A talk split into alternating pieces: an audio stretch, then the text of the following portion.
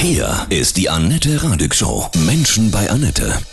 Ansgar Freiberg, der Drummer von Boss Hoss. Guten Morgen, Ansgar. Ja, hi. Grüße dich. Freut mich sehr, Dankeschön. Mich auch, denn du hast ein veganes Kochbuch zusammen mit deiner Frau Regine geschrieben. Vegan, Ja. Rock You. Cool. Ja. Viele Rocker und Jungs sagen ja vor allem, ach was, Salatfresserei, das taucht ja nichts. Immer noch, oder? Ja, klar, es ist natürlich immer das Thema. Ich glaube, das macht es auch spannend am Ende, dass es, dass es eben die beiden Welten miteinander kombiniert. Äh, Das war so ein bisschen äh, unsere Aufgabe. Wie lange bist du schon vegan? Seit fünf Jahren jetzt. Hat eigentlich mit so einem Experiment angefangen. Äh, Wir haben mal einen Film geguckt auf, auf Netflix, What the Health heißt der.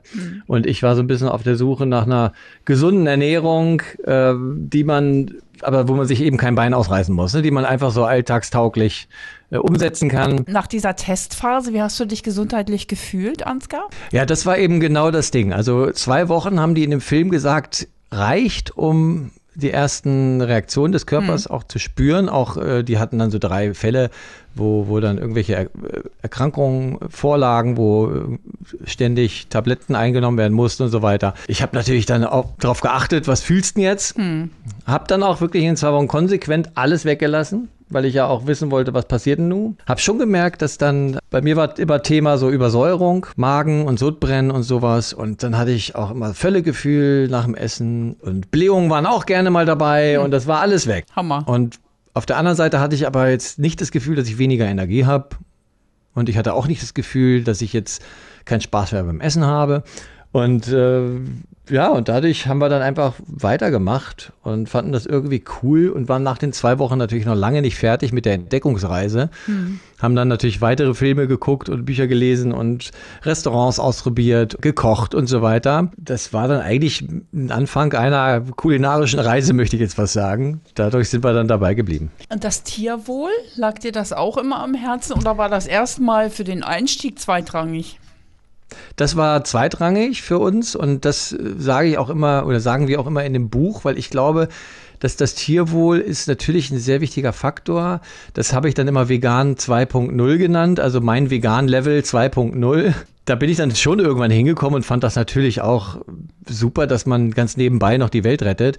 Aber ich kannte aus eigener Erfahrung, dass das so eine, so eine Leier ist, die bei vielen Fleischessern auf so ein sch schlechtes Gewissen stößt und dann eine Abwehrhaltung. Klar, äh, wissen alle, da, damit hat man recht sozusagen. Aber derjenige, der eben nur mal Fleisch essen möchte, der fühlt sich dann immer so ein bisschen ertappt oder äh, ins schlechte Gewissen getrieben. Und dadurch entsteht dann so eine Abwehrhaltung. Und das wollten wir mit dem Buch auch vermeiden und wollten halt auch signalisieren, es ist schon okay, wenn du unbedingt Fleisch essen möchtest, aber äh, ähm, du kannst ja vielleicht auch einfach die Beilagen vegan zubereiten und dann machst du dir halt dann dein Stück Fleisch dazu. Ist das uns dann egal, ne, so ungefähr. Aber dass dann eben auch die Leute, die, die das einfach mal ausprobieren wollen, auch Bock kriegen, das mal auszuprobieren. Weil der gesundheitliche Effekt und man selber ist sich immer dann am Ende der Nächste, den man bei sich spürt, ist einfach äh, ganz deutlich zu spüren, bin ich der Meinung. Und ähm, das ist auch die Motivation, da weiterzumachen. Ich habe dein Buch ja hier mal in unserer Rocker männlich dominierten Redaktion rumgezeigt. Und sie alle, Ja. oh, das sieht ja lecker aus. Ja, Hammer. das ist schon so, dass man eigentlich nur umlernen muss, ein bisschen, also mit dem Kochen, ne? Also genau, das ist ja eigentlich, ist es, erfindet man, haben wir das Rad nicht neu erfunden. Ne? Das ist, äh, sind eigentlich Dinge, die, die man schon kann. Bloß die Umstellung hast völlig recht. Das ist, Fleisch gibt natürlich auch viel Geschmack rein. Und man nimmt dann das Fleisch und das schmeckt dann halt schon mal relativ würzig oder kernig oder so. Und beim Gemüse muss man oft einfach ein bisschen mehr rödeln auf der Geschmacksebene. Aber ich sehe das immer so, man kann auch mehr rödeln. Also man kann auch jedes Gericht in die oder in die Richtung drängen und man be beschäftigt sich auch mehr mit Geschmäckern, wo woraus die bestehen, also aus welchen Geschmackskomponenten, also süß oder sauer oder salzig oder so weiter, um dann eben bestimmte Geschmäcker auch hinzudesignen. Und das fand ich eigentlich dann auch total cool. Ich finde ja eher, dass das wahre Erinnerungsvermögen, so von früher, ja, in den Soßen liegt. So, ich finde Fleisch eher langweilig mittlerweile, weil ich auch vegan bin. Das ist so, dieser Erinnerungstrigger liegt in den leckeren Soßen, die man ja durchaus auch weitermachen kann. Ja, auf jeden Fall. Ja, die, die Soßen äh, sind das Geheimnis. Sind natürlich früher, früher hat man natürlich auch immer äh, meistens fleischbasierte äh, Soßen äh, vorgesetzt bekommen. Und ich muss auch sagen, wenn ich heute äh, auch noch sowas rieche, dann, dann gehen bei mir die Geschmack Ja. Geschmacksnerven auch los. Aber das kriegt man auch pflanzlich hin, also mit den Geschmäckern auf jeden Fall. Ich bin jetzt aber nicht so der Typ, der unbedingt das Fleisch nachahmen muss, aber man kriegt da auf jeden Fall auch was Deftiges hin, man kriegt auch was Rauchiges hin, was Kerniges, männlich schmeckt, sage ich jetzt einmal mal ganz bescheuert. Was ist dein absolutes männlich kerniges veganes Lieblingsgericht? Also ich persönlich stehe ja total auf äh, Bohnen und Hülsenfrüchte und Linsen und so weiter. Und ich finde, damit kann man total viel machen. Und ich finde, im Kochbuch ist die Lasagne auf jeden Fall, die, die, Bolo, die Spaghetti Bolognese ist, ist total deftig. Das sind halt beides Gerichte mit Bohnen. Und äh, auch die Leberwurst, die ist richtig geil. Mhm. also die, das ist so ein Signature äh, Gericht fast, weil da sind die meisten Fleischesser auch echt begeistert von der Leberwurst. Ist auch auf Bohnenbasis. Deshalb finde ich, äh, alles, was mit Bohne ist, da bin ich auf jeden Fall Freund von. Ja, und jetzt kommt irgendwie, jedes Böhnchen gibt ein Tönchen. Das ist aber auch wieder äh, dann, die, man muss dann auch wieder die Gesamternährung betrachten. Also wenn man jetzt sonst nie eine Hülsenfrucht isst, ja, und dann mal irgendwie Linsen, dann äh, ist es mhm. wirklich so. Äh, kennt ja jeder, dass, dann, dass man dann gut aktiv ist im, im Darmtrakt. Aber äh, das ist auch eine Gewöhnungssache. Erstens. Und zweitens gibt es auch dann wieder Dinge, die du dem Essen hinzufügen kannst, um das zu verhindern. Dazu gehört Kümmel äh, oder Fenchel und deshalb tut man ja auch oft Kreuzkümmel mit in die indische mhm. Linsensuppe oder, oder eben den normalen Kümmel in ein Kohlgericht, weil das einfach die Verdauung erleichtert und dann nicht so viel Blähung entstehen. Bei mir ist es so aus eigener Erfahrung, wenn es jetzt die Leute interessiert, ich habe damit überhaupt kein Problem mehr. Ich war früher auf jeden Fall der, der Meister, was sowas angeht. Da kannst du meinen Bandkollegen im Bandbus fragen. und ja. und äh, auf der Front bin ich auf jeden Fall nicht mehr aktiv. Sind die anderen von Bosshaus bei euch auch vegan oder bist du der Einzige? Ich bin der Einzige. Also mhm. wir haben so Grauzonen, zwei, drei Bandkollegen, die vegetarisch oder mal phasenweise vegetarisch und dann auch mal sich freuen, wenn sie ganz vegan äh, sich mhm. ernähren, aber, aber die essen schon alle Fleisch. Aber die machen tierische dich, Produkte. Ja, aber die machen dich nicht fertig und lachen über dich, ne? Nee, jetzt seitdem das Kochbuch draußen ist, nicht mehr. Ist Ruhe. Ah, super. ja, der Titel rockt ja auch. Vegan Rock You. Ein Kapitel gefällt ja. mir auch sehr gut. Das sind die Oma-Tipps. Kannst du da mal zwei essentielle verraten? Chili aufbewahren. Fand ich irgendwie ganz cool, dass man einfach die frische Chili direkt ins Eiskühlfach und dann kann man die nämlich immer einfach so wie sie ist rausnehmen, ein paar Scheiben abschneiden und benutzen und wieder reinlegen in den Tiefkühler, den Rest. Und so hat man immer frische Chili. Wein in Würfeln ist natürlich auch geil, dass man den Wein äh, einfach in, in so ein Eiswürfelbehälter ähm, das ist füllt. Raffiniert, ja. Wenn man für und, die äh, Bolognese irgendwie so ordentlich nochmal einen Schuss braucht. Genau. Ja. Wenn ja, man sonst eben nicht unbedingt immer Wein da hat. Ja ist das ganz cool.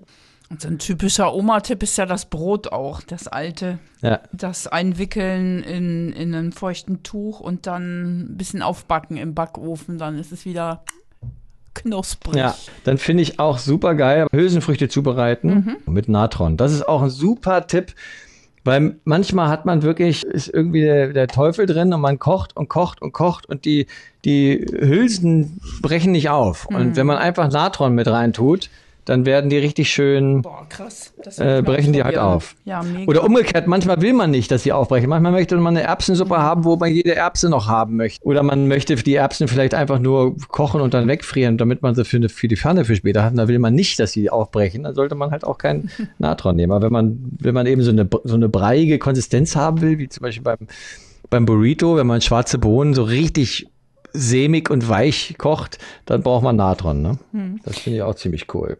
Hast du deine Bosshaus-Jungs schon mal eingeladen zum veganen Festessen bei Freibergs? Na, na klar, also ich ja. habe ja immer zu meinem Geburtstag gibt es immer Grillen im Garten. Oh, super. Und da hatte ich früher immer die Tomahawk Steaks und jetzt gibt es nur Veganes und mhm. äh, die Leute kommen trotzdem.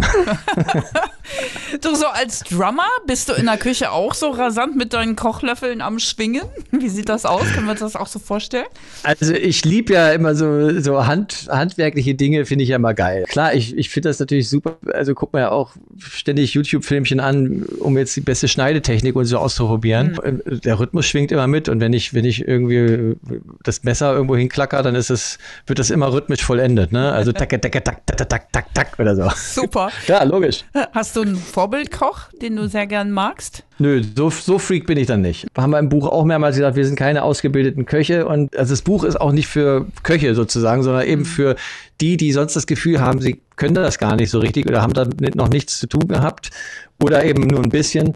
Und ähm, deshalb da bin ich dann zu wenig vom Fach. Es ist so ein Buch für Einsteiger, um es echt mal auszuprobieren. Genau. Boss Hoss, was macht ihr so? Wann kommt eine neue Scheibe raus? Im März des nächsten Jahres Wow. leider erst. Ja, wir gut. sind schon kräftig am Schreiben. Wir haben, haben auch schon ein Video gedreht. Jetzt kommt das, also die Single kommt jetzt in drei Wochen raus und ist auch richtig geil. Wir haben auch ein ganz cooles neues, sag ich mal, Bühnenoutfit oder so ein, so ein, so ein Leitthema. Deshalb ist es für uns auch total schade, dass, es, dass wir jetzt noch so lange warten müssen. Auf der anderen Seite haben wir jetzt auch noch ein bisschen Zeit und jetzt gerade fangen wir auch mit der endlich stattfindenden Tour an, die seit zwei Jahren verschoben ist. Ja, ja, hm, Und ähm, deshalb sind wir jetzt damit auch erstmal beschäftigt. sehr Und gut.